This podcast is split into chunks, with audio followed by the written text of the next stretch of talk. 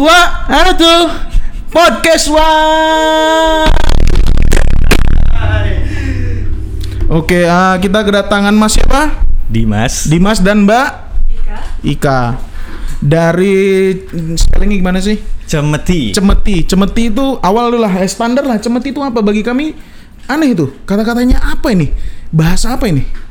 Ah, kalau nggak salah bahasanya tuh eh, bahasa Sanskerta mungkin ya. Sa- Sang Sekerta. Oh, kirain bahasa Jerman atau bahasa apa? Jadi cemet itu kalau dibaratkan itu pecut ya apa ya? Oh, oke oke. Tuh, Cambu ya, cambu ya, Nah, oke. itu. Jadi Pertama itu. kalau ngomongin eh, artinya dari kata itu ya itu. Tapi cemeti yang di sini kami dari Jogja itu gampangannya apa ya? Kita ada galeri, kita ada program pertukaran seniman, kita ada eh, toko kayak stockroom. Nah, itu terus- belum ada sih di Batam. Hmm, Ya, Terus? terus ada apa lagi? Hmm, itu itu itu terus ada program kayak pameran, pameran pameran tunggal seniman. Nih, Jogja lah ada dinamis. Ya, ada pameran kelompok. Nah, itu. Tapi Nih, kita apa juga- yang membuat nah, menstimulasi eh, munculnya cemeti? Itu, sedangkan di Jogja Hmm. banyak sekali galeri. Ah, pasti membuat sesuatu pasti dari kegelisahan kan? betul. Apa kekurangannya di sana sehingga se- cemeti muncul gitu? Nah, kalau ngomong sejarahnya pasti panjang banget karena kami dari 9 1988. Wah, Itu kami ya. yang nggak tahu apa-apa berarti. Oke, Nggak tahu. Mungkin ya seumuran ini penyiarnya ini mungkin. mungkin.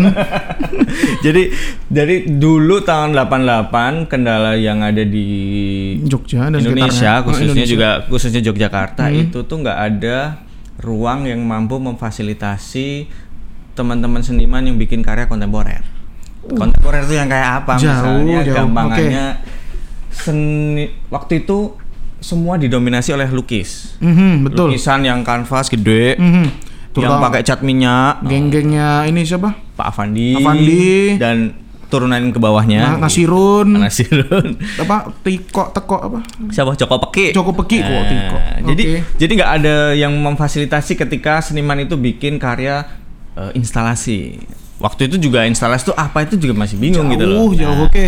atau karya yang diga- di, di, digambar di atas kertas misalnya. Mhm, mhm. Eh, pensil di atas kertas gitu misalnya. Masalahnya nyeni itu masalahnya yang lukis gitu nggak ada yang lain di zaman Nah, itu kali ya. Ya, tapi ditarik lagi di zaman itu di tahun 7 di belakang lagi tahun 70-an itu ada memang satu gerakan di seni rupa namanya gerakan seni rupa baru. Itu yang mendobrak bagaimana eh, berkesenian itu nggak melulu cuma melukis, Mhm. nggak cuma seni lukis gitu aja, gitu. Jadi kegelisahannya waktu itu adalah soal ruang. soal ruang ya berarti ya Iya. Heeh. waduh jauh lah sama Batam jauh jauh mau apa lagi saya udah udah speechless lah udah udah mainnya kontemporer ya Jogja itu yang kita harapkan dari Jogja ya udah ya kayak gitu kami nggak bisa berharap apa apa dari Batam berapa kali kan kita ngomong kayak gitu kan ah. ya intinya Batam ya bakal stuck di sini aja untuk ma- mayoritas. Hmm. tapi minoritas kuadrat. Minoritasnya minoritas ba- bakal ada yang bergerakan seperti itu. Bahkan nih di otak saya nih ya nggak ada orang kaya di Batam yang koleksi lukisan. Oh, menarik kayaknya nggak ada itu. Menarik ada nggak? Kolega-kolega Mungkin Anda? belum ketemu aja mungkin. belum ada. Tapi tapi sebenarnya nyambung dari yang kamu omongin tentang eh kalau kami tuh katakan udah 30 tahun ya nih. 30 tahun oke Ya, kita tuh berpikir juga loh bagaimana kes- kita merasa kesenian di Indonesia ini cuma ada tiga mungkin tiga sampai empat kota kayak Jakarta, Bandung, Surabaya, Solo Jogja terutama Hmm. gitu kayak kok seni tuh cuma didominasi oleh itu eh, kota-kota yang ada khususnya yang yang ada di Jawa Mhm. terus kami mikir eh, apa yang terjadi di, di Luar. luar. ini nah terus kita juga membicarakan tentang pusat kita kan tadi ngomongin ada 3 sampai empat kota yang mendominasi nah itu kita Mhm. mikir eh, kalau kalau kita pusat itu yang di luar ini seperti apa? Terus kami memikirkan apakah aka- apakah benar kita ini pusat? ah Kita tuh pengen mendobrak itu, kita tuh juga nggak pengen jadi pusat. Dalam artian kita, harus tahu apa yang ada di luar itu. Kayak kayak kita pengen tahu nih Keluar ini. dari mangkoknya lah. betul. Jangan-jangan ada mangkok-mangkok yang lain Betul. yang lebih penuh isinya, Oh. cuman belum terekspos saja. Diversity kata kunci Diversity. pertama. Mhm. Luas. Indonesia itu nggak bisa cuma bisa dibicarakan eh, dalam satu pulau aja. Betul, betul. Nah, memang, memang Jawa itu mengkolonisasi, tapi kita juga mempertanyakan itu. Karena kalian di Jawa. Betul. Sudah sampai mempertanyakan itu. Betul. Kalau kami ya semuanya di Jawa.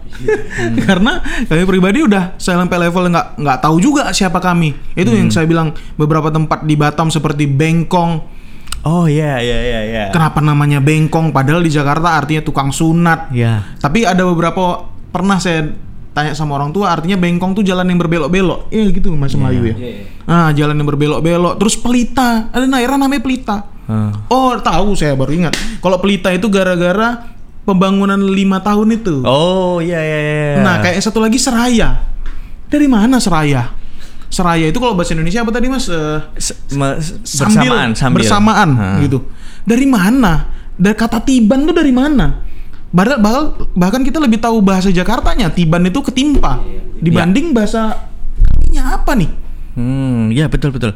Itu juga ketika kami ngobrolin eh obrolan itu ketika kita di mobil tadi ya. Mhm. Jadi kayak oh iya menarik juga ketika eh, sejarah-sejarah yang sifatnya daerah terutama di sini Iya. itu tuh belum dikulik tuh malah jadi satu eh, ini enggak sih satu Misteri. satu misteri yang harus dipecahin gitu kan. Dan menarik memang. Nah, jadi kayak eh kemungkinan-kemungkinan spekulasi-spekulasi mencari sejarah eh, kampung. Mhm. Kam- aku aku nggak tahu kalau di sini nyebutnya apa ya, tapi sejarah Ya, kampung, kampung, kampung. wilayah itu Betul. tuh itu tuh menjadi penting untuk tahu pertama satu sejarahnya, kedua perkembangan yang sampai ada sampai sekarang. Iya. Nah, Terus satu lagi, malah saya bertanya, saya bertanya, malah kami pengen nanya karena lebih enak tuh sebenarnya melihat tuh dari luar Batam.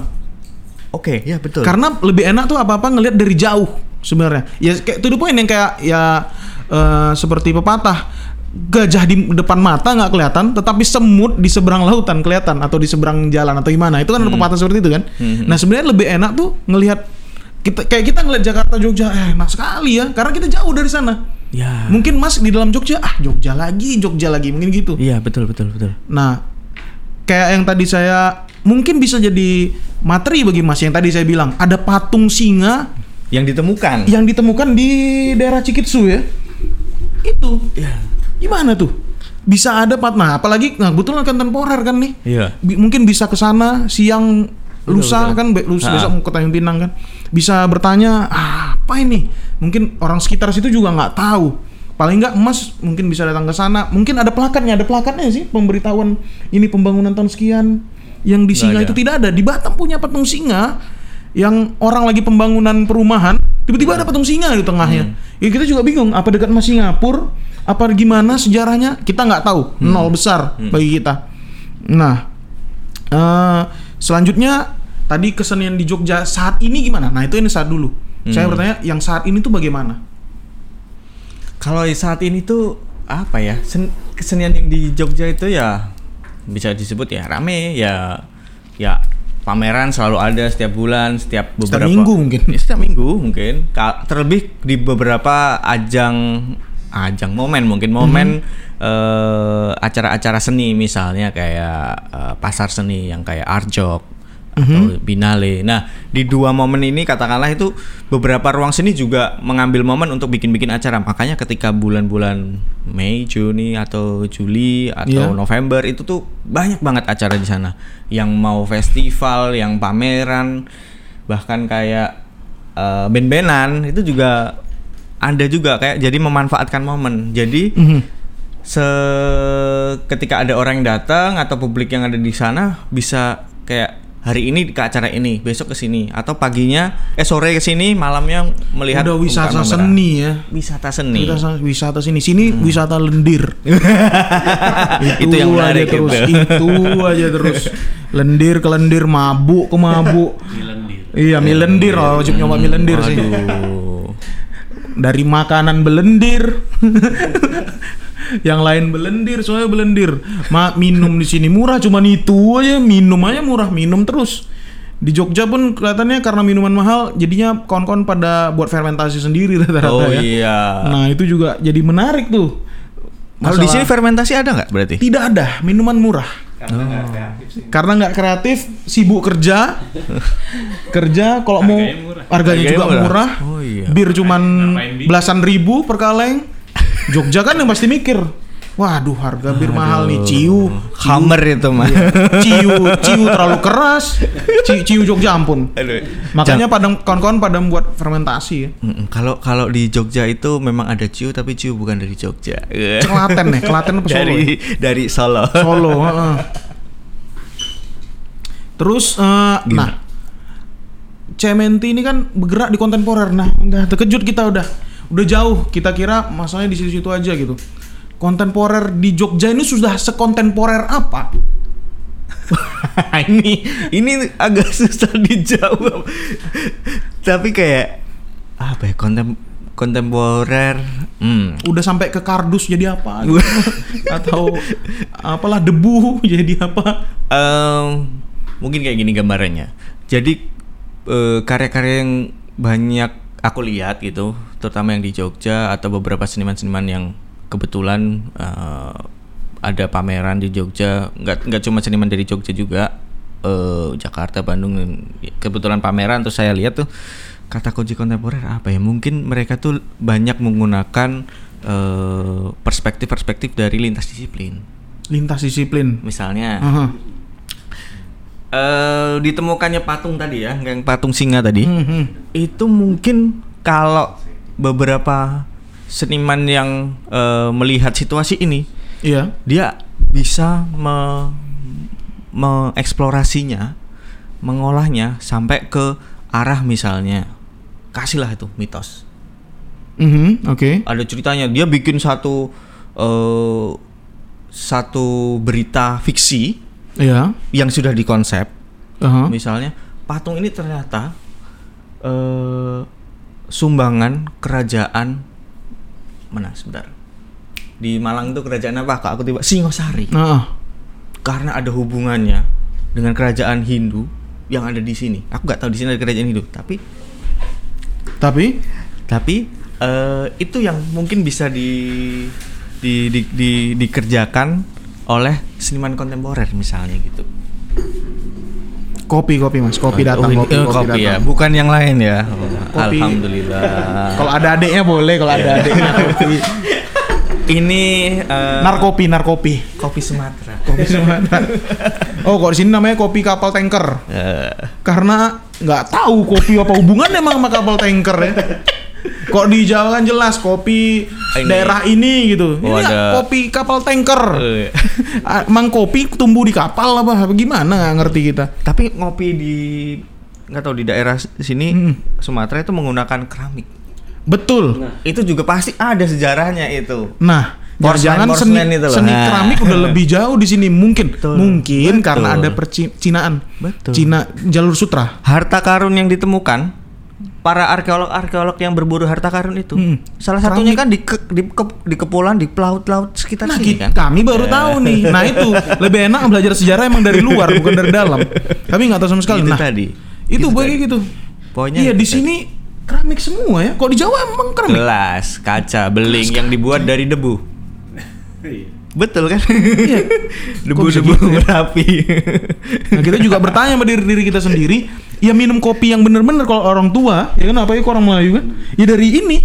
Gelas kaca tuh yang baru. Kalau nggak salah, itu tuh porselen ini Mm-mm. itu tuh dipanasin dulu betul. biar eh, apa ya? Kita minumnya lama panasnya. Bener atau enggak?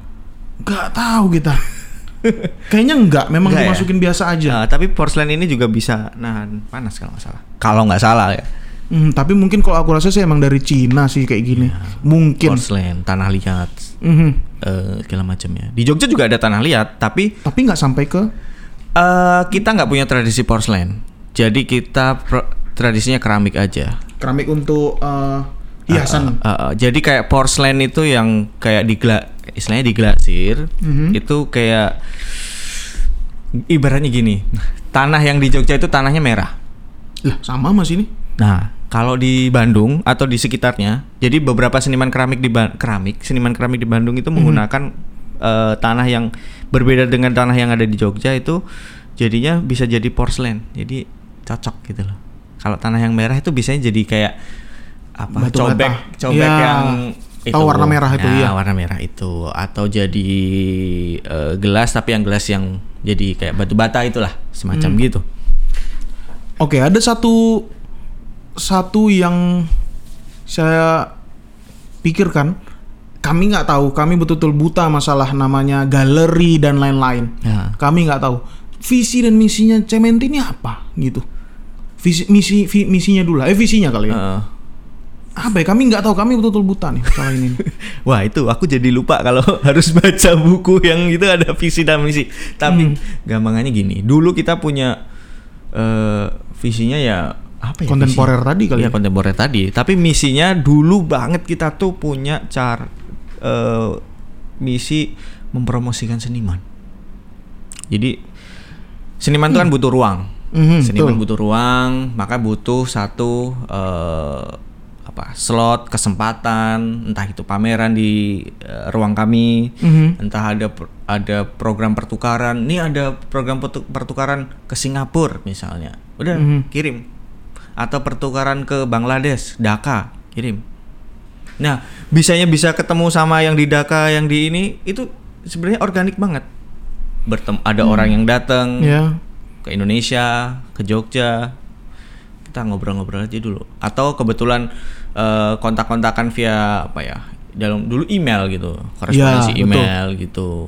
Jadi ya ada kesempatan pertukaran-pertukaran itu. Jadi misinya ya promosi terus kedua ya pertukaran seniman. Nah, seniman itu ngapain kalau di luar negeri atau di, di wilayah ketika dikirim ya mereka rata-rata melakukan eh kita nyebutnya penelitian sih, tapi beda sama penelitian mahasiswa-mahasiswa atau eh, dosen atau apa. Contohnya? Beda. Itu eh, metodenya mungkin hampir sama, tapi kita nggak sekayak yang akademisi gitu lah. Mhm. Ada pa- pasti ada poin yang dicari. Nah, itu bisa menggunakan metodologi yang sama, cuma Mhm. nggak serigid gitu loh. Kata kuncinya itu. Jadi ya eh, lebih cair, menggunakan kadang menggunakan insting gitu, kayak menggunakan eh, pertama asumsi, kedua ah, spekulasinya kayak apa sih? Kemungkinan kemungkinan, nah itu yang di- selalu dicari. Mhm. Terus eh, a- ada juga misalnya sen- eh, seniman ini nggak memiliki bagasi pengetahuan eh, ilmu ini misalnya, ajak aja tuh. Aku nggak paham arkeolog arkeologi, ngajak arkeolog, mas kondisi semacam ini tuh gimana sih? Jadi ada ada ada Karena udah kontemporer tadi gitu. ya. Ada persilangan Iya. ilmu gitu. Iya. Harus kontemporer seperti itu ya. Betul betul. Mm-mm. Nah itu. Kalau Ah. kalau kami ke Singapura Kenapa? belanja aja, nggak tahu apa-apa ya. Dulu zaman dulu mak aku ke Singapura cuma mencari susu. Iya. nggak ada susu di Batam. Oh itu menarik itu. Iya, serius. Nah orang ini ke Singapura berkesenian. Jauh sekali dengan keadaan kita ini. Mati lah Batam ini emang. Semuanya. Nah, ada program menarik juga nih dari Nah. Cemeti. Ya. Cemeti ya? Ya, Cemeti. Itu program residensi itu apa? Seniman residensi itu apa? Iya. Itu tadi aku omongin tadi, residensi sebenarnya pertukaran. Cara gampang untuk eh, menjelaskan residensi itu apa sih? Nah, residensi itu eh, pertukaran eh, seniman. Dalam artian misalnya gini, eh, ada seniman yang eh, tinggal di wilayah yang dituju. Misalnya eh, residensi di waktu itu ada kawan kami residensi satu bulan susur Sumatera sebelah dari Aceh turun nih sampai ke Mhm. Riau. Yaitu dia eh, melakukan perjalanan dari darat dia turun di Banda Aceh, terus dari sana dia turun ke arah Medan. Jadi residensinya itu sifatnya kayak perjalanan. Perjalanan. Formatnya semacam itu. Perjalanan ya, singgah ke sini kayak pengembara gitu loh. Misinya Singgah. apa? Waktu itu dia mencari pahlawan-pahlawan eh, perempuan Mhm. yang ada di tanah Sumatera ini. Terutama yang di dia turun dari Aceh, Medan sampai Jambi. Jadi Riau sampai Jambi. Itu pahlawan-pahlawan perempuan yang nggak ada di buku sejarah. Itu kan aneh ya. Buku sejarah Indonesia yang katanya lengkap Iya. itu nggak ada, nggak ada satu eh, teks yang menjelaskan secara detail Mhm. sejarah eh, pahlawan-pahlawan perempuan ini. Setelah itu diapakan? Setelah tahu semua ini Nah, setelah informasi dia tadi, ha. setelah dia ketemu sama sesepuh yang ada di wilayah itu, ke Muaro Jambi, ke ini, ziarah. Nah, dia karyanya tuh lukisan. Dia bikin lukisan. Mhm. Tapi dia itu nggak bikin sendiri, gambar sendiri, nggak. Dia ngundang teman-teman eh, pelukis yang biasa melukis untuk membantu dia merealisasikan di daerah situ yang daerah situ. ada yang dari situ ada yang open uh, dia open call gitu Mhm. nyari senima uh, pelukis yang bisa diajak kerjasama untuk menggambarkan temuan-temuannya misalnya uh, pahlawan yang ada di sini tuh rambutnya panjang matanya gini Nah, Megang senjatanya ini gitu. ya megang dari situ dia minta bantuan sama uh, pelukis untuk gambarin nah setelah itu dia eh apa prosesnya selain itu dia juga melakukan proses-proses namanya kayak eh apa ya ketika ziar ziarah itu dia juga didatangi katanya gitu. Didatangi oleh makhluk itu Si Mbak atau Ah, kakak itu. kakak namanya Ferial namanya. Kakak Ferial. Jadi ada ada ada ilmu ilmu yang lain gitu. Yang aku sendiri juga nggak begitu tahu ini logikanya dari mana gitu kalau ada ada ada. Tapi format atau metode semacam ini juga menarik. Oh iya digunakan ini. Dengan juga dia juga tidak melukis sendiri. Jadi dia menggunakan temuan ini ditaruh ke eh, kawan yang lain. Kayak kayak kita order lukisan ke inilah Mm, tapi eh, spesifikasinya saya minta gini gini gini gini gini. Iya, Bukti-bukti gitu. Jadi si pelukisnya juga menggambar sesuai eh, info-info yang dimas di dikasihkan. Mhm. Terus dibilangin kayak gini nggak? Dan hampir semua sebagian besar bener.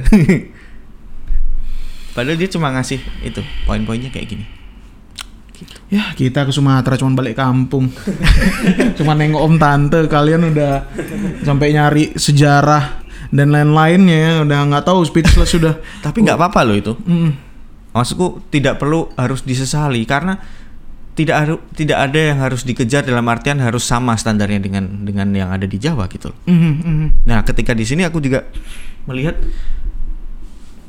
jangan-jangan bukan standar yang kita cari gitu loh. Kayak dan bukan kami juga ingin men- men- memberikan standarisasi tertentu kepada teman-teman yang ada di sini, bukan itu. Pasti punya satu nilai yang yang yang yang tiap wilayah itu berbeda-beda. Iya kan? Udah jauh.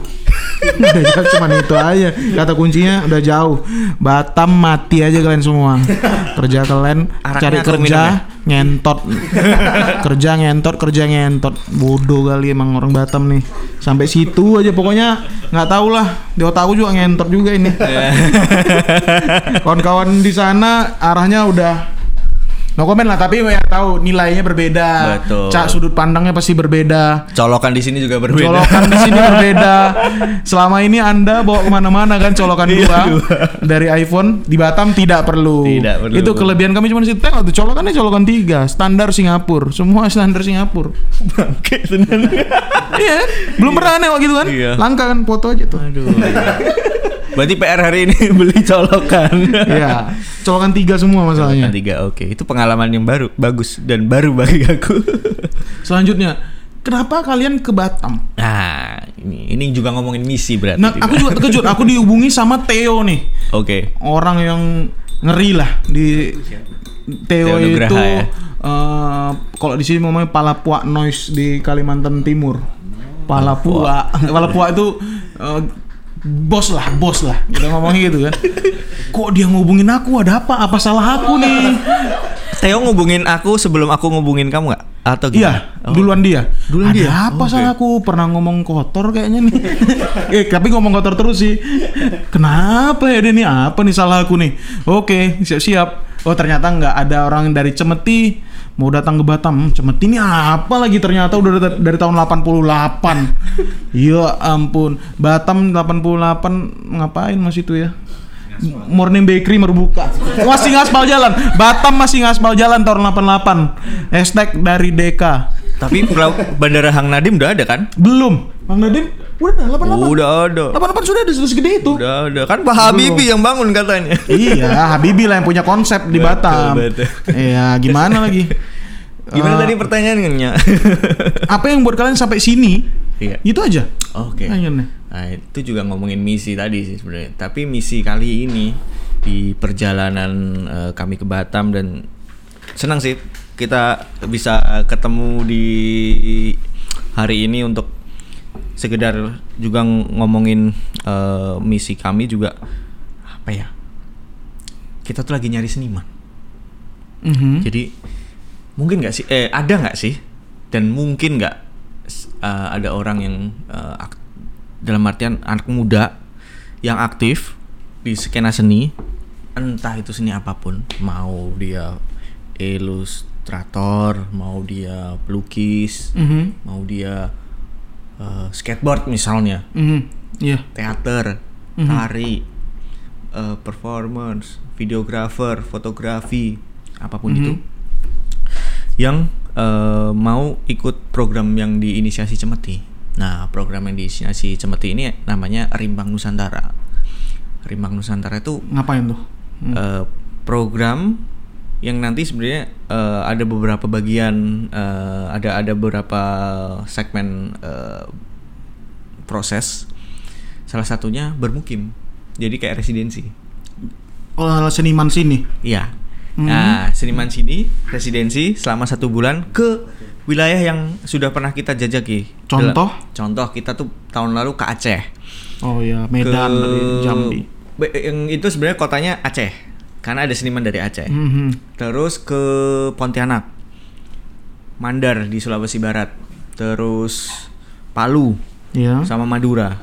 Mhm. Terus kali ini kami eh, melakukan apa ya? Aku kemarin dari kemarin nyebutnya ekspedisi seni. Mhm. Oh, Itu eh ke Batam, Mhm. eh, Samarinda. Samarinda. Mhm. Terus kawanku baru aja tiba tadi ke Ambon. Waduh. Terus besok ada Timor Barat di Kupang Mhm. sama Atambua yang perbatasan Timor Leste. Nah dari situ kita coba cari nih eh, teman-teman yang masih aktif eh, dan juga ngelihat skenanya. Nah poin kedua melihat skena tuh menjadi penting terutama bagiku kayak ngelihat apa aja yang dikerjain. Terus kayak aku selalu senang sih denger teman-teman yang misalnya udah vakum gitu tuh aku pengen denger tantangannya tuh apa aja yang di sini.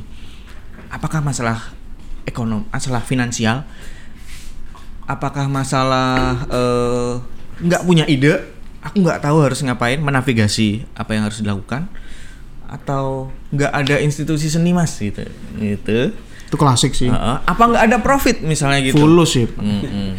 jadi kadang kan berkesenian ini nggak dapat duit tapi ngeluarin duit nah Betul. gitu. Ah, mending aku bekerja aja di tambang di pengeboran minyak di Natuna sana yang Hmm. kemarin jadi eh, base camp eh, teman-teman yang pulang dari Wuhan Ya itu Iya kan? Natuna terkenal gitu aja. Padahal Natuna ya yang difikirkan perbatasannya Betul, NKRI, tai kucing lah betul. NKRI. Pikirkan di sana itu pendidikannya seperti apa, Ya. kesehatannya seperti apa. Orang masih mikir itu. Tai orang itu ke mana kan harus dipikirkan itu sanitasi.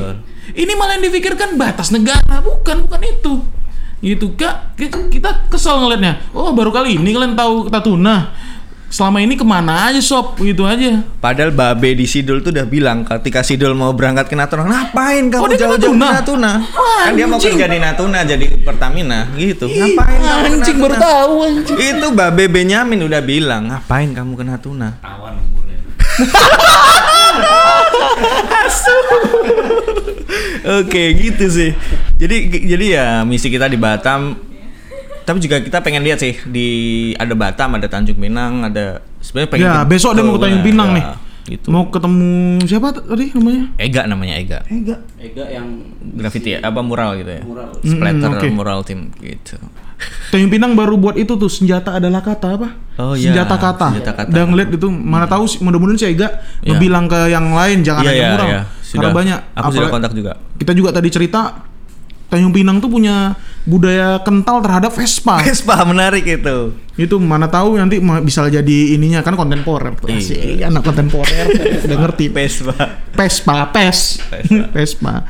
Terus eh, Jadi kemungkinan setiap kota bakal akan ada dipilih satu seniman atau gimana? Iya, satu seniman. Mhm. Eh, kita ini kan ada lima wilayah yang baru yang lagi Mhm. dijajakin. Jadi lima wilayah ini harapannya ada lima seniman. Jadi nanti Medi ber- bisa. Medi. bertemu dengan lima seniman. Oh, aku belum bilang. Jadi umurnya tuh kurang dari 30. Jadi 30. Eh, Medi belakang. pas bisa Medi. Gitu. Medi bisa. Terus dari lima seniman ini akan Hmm. bertemu dengan seniman lima, eh, lima seniman yang lain yang, yang di tahun sebelumnya. Mhm, mhm. Jadi ada 10 orang plus kami dibuat dapat tiga tambahan dari teman-teman Jogja Binale ada tiga orang seniman. Jadi ada 13 orang yang akan besok nggak tahu sem- semoga ada yang residensi di Batam. Jadi aku senang bisa apa ya?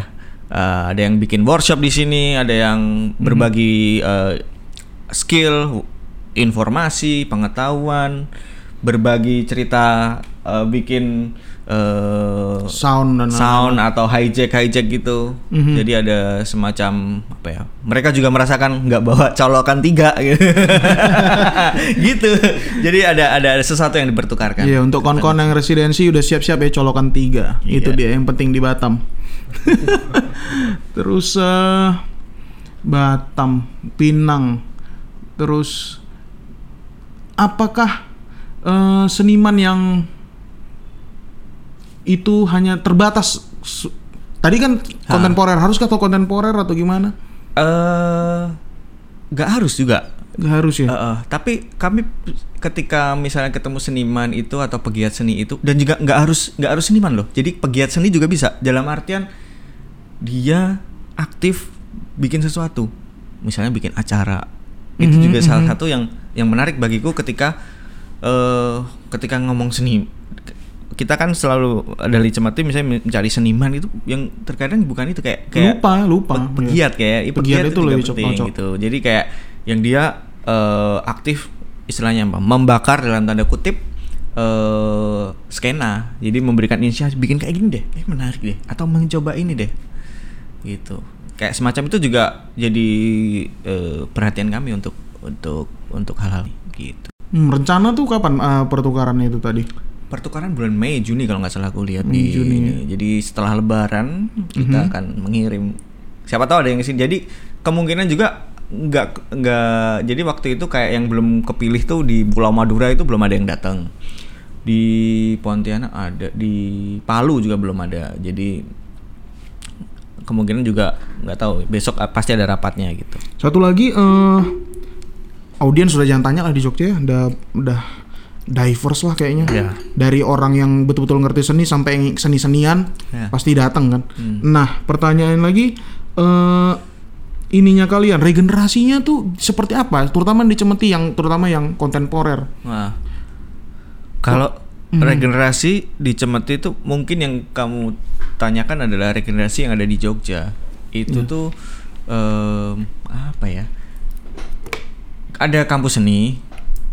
Itu juga satu Dari seluruh Indonesia datang juga ya. Uh, uh, dan juga teman-teman yang uh, terkadang dari dia tinggalnya uh, sekolah di Jakarta, uh, sekolah di Bandung, memutuskan tinggal di Jogja Karena karena, alasan lebih lebih murah, lebih ini, Lebih nyeni.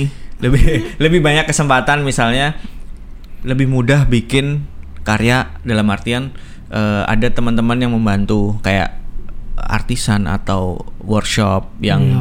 ka- kadang kan eh, itu juga satu faktor untuk merealisasikan ide Mhm.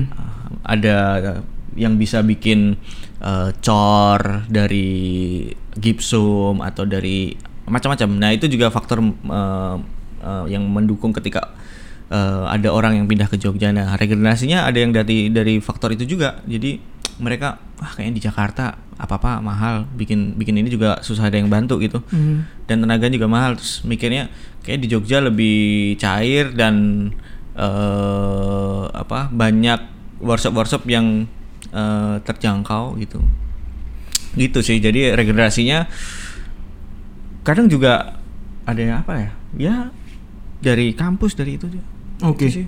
Berarti Cair ya sebenarnya. sana tuh udah slow lah masalah regenerasi ya. Kami betul-betul buntu sih generasi. Hmm. Regenerasi udah buntu. nggak tahu nih perkembangannya kayak gimana. Kami nggak tahu. Terutama tuh se ya musik lah. Hardcore punk mau apalah apa aja lah musik. Kami udah buntu sih tapi ada tetap ada titik cerah terutama hip hop Nah. hip hop ada baru nih baru ada Brohel baru rilis single wah keren dari kawan keturunan Maumere namanya Maumerenesia di di Oh. YouTube bisa dites. Keren sih dia. Nah saya juga terkejut nih sama skena hip hop di Batam. Mm-mm. aku orangnya skeptis. Skeptis sekali Eh, aku kira ya bakal Batam nih iklimnya tuh hanya ikut-ikutan nih selama ini. Mm-mm. ikut rame-rame membeling mungkin membeling Mm-mm. aku tes lihat eh, hip hopnya anjing. Samplingnya main sampling sampling kayak 90-an nah itu yang bikin terkejut saya. Mudah-mudahan kalau di hip hop kayaknya karena mereka menjual pertama bukan Ya. itu sih utamanya mereka tapi mungkin bisa bertahan karena bisa menjual mungkin Betul. tetap masih mungkin nah kalau di Jogja udah jangan tanya tadi ya Mm. Selanjutnya lagi, nah memang kita mau masuk ke dapurnya Cemeti nih. Hmm. Tapi kan Cemeti dari tahun 88. Keuangannya tuh dari mana? Nah, itu yang tidak terfikirkan sama kami selama ini ya berkesenian ngabisin duit ya untuk happy-happy aja.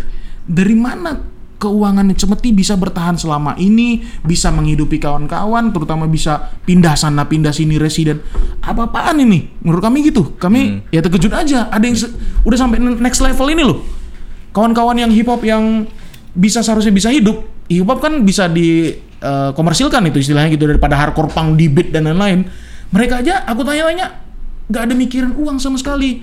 Pokoknya bertahan karena mereka suka. Mm. Nah, Cemeti ini bertahan, apalagi sampai bisa sudah sampai divers ke mutar-mutar ke mana-mana Indonesia mungkin keuangannya itu dari mana? Nah itu, memang naik ke dapur nih. Cuman kami pengen tahu kalau pribadi nih, kenapa bisa gitu?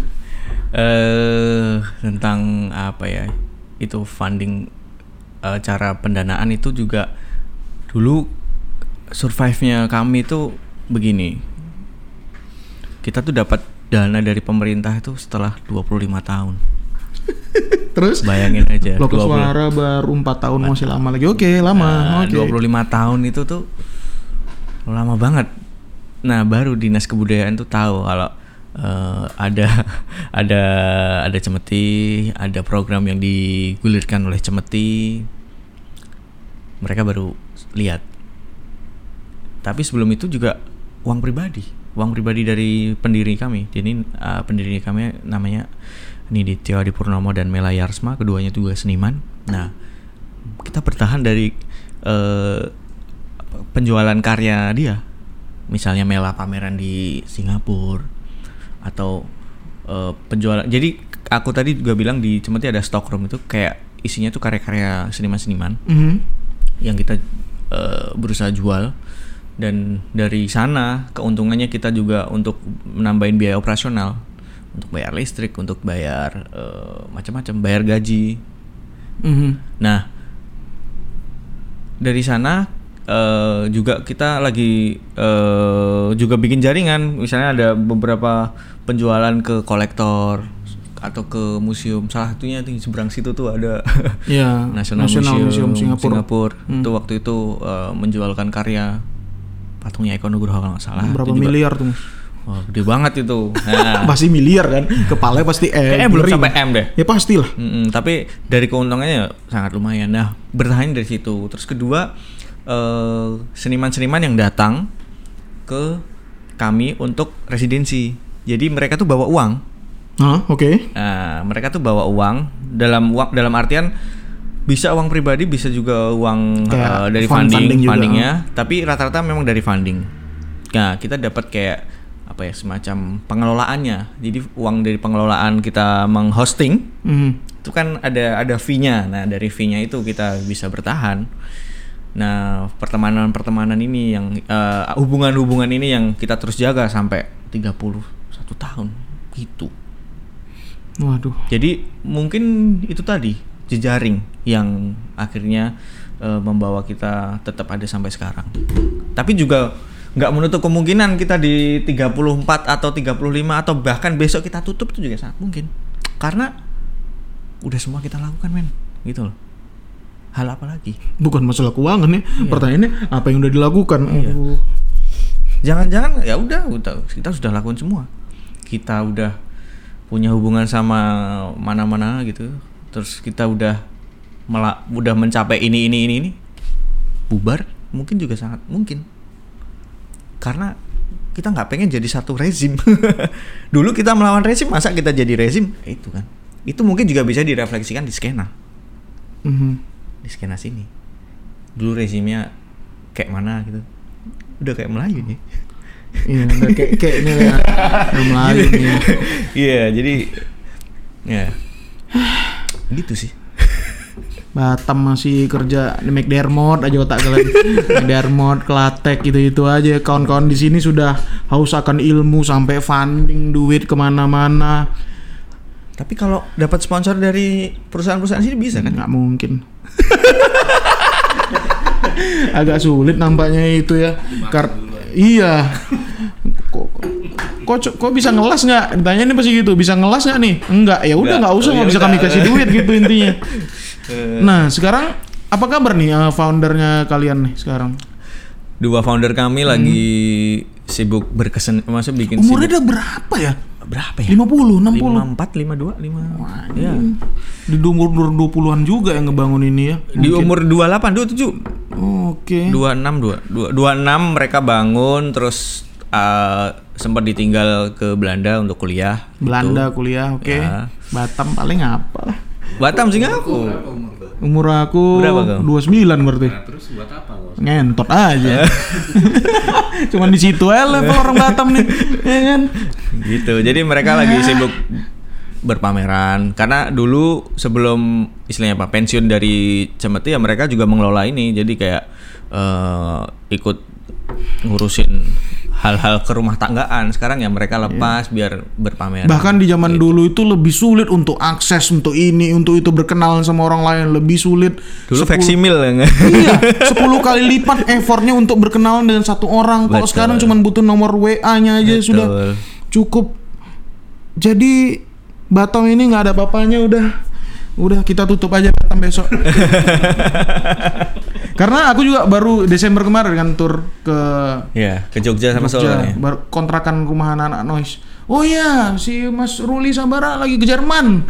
Oh iya, aku bulan depan ke Burma. Ini ini orang ini kenapa? Kalau Iya. kami ke Bandung ya udah wah kali. Wah kami ke Bandung nengok cewek. Wah mantap ini. Cuman gitu aja levelnya. Kenapa begitu ya? Apa apa yang harus dilakukan ke Batam cerminan lah.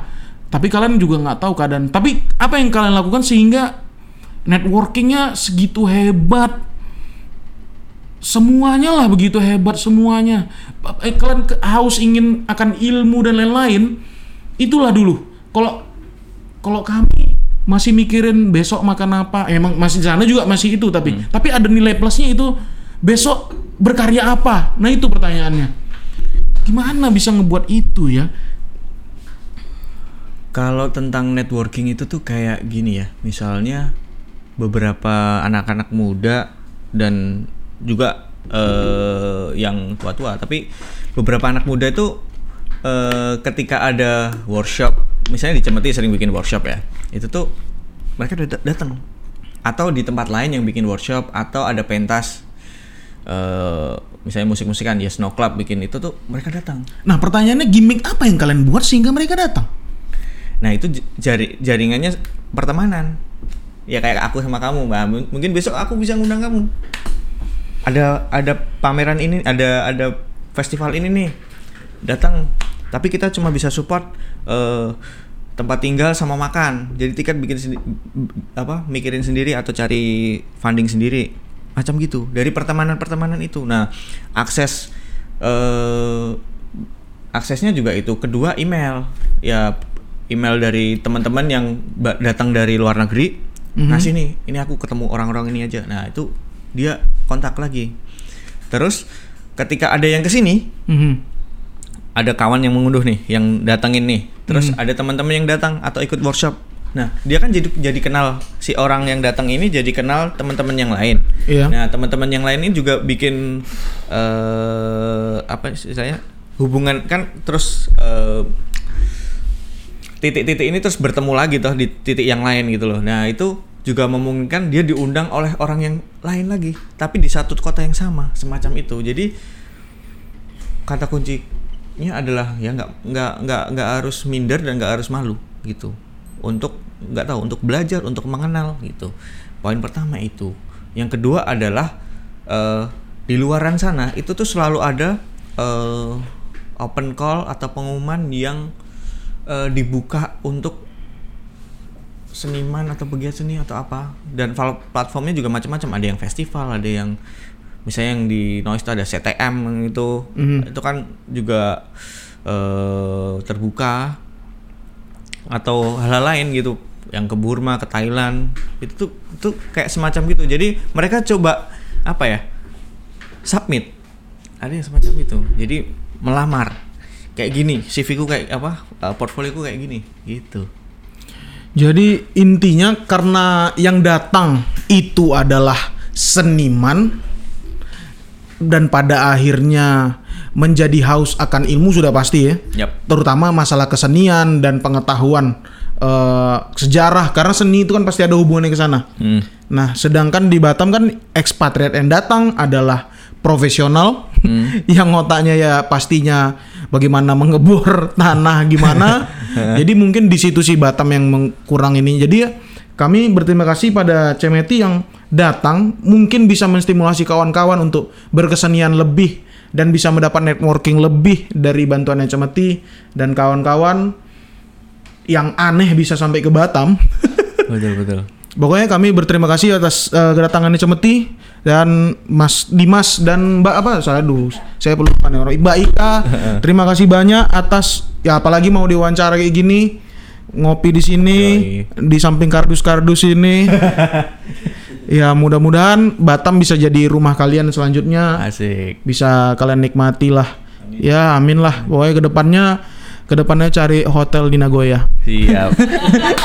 Oh ya jangan lupa kita tuh di sini juga belajar gitu loh. Jadi Hmm, lihat nggak nggak tidak mengajari tapi juga belajar. Karena pengalaman baru bagi kami gitu. Iya, colokan kaki tiga. Ingat kalau ke Batam, kawan-kawan dari Jogja, belilah colokan kaki tiga. betul. Oke, sekian saja podcast Y.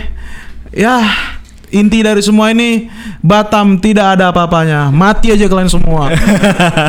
Oke, bye. Bye.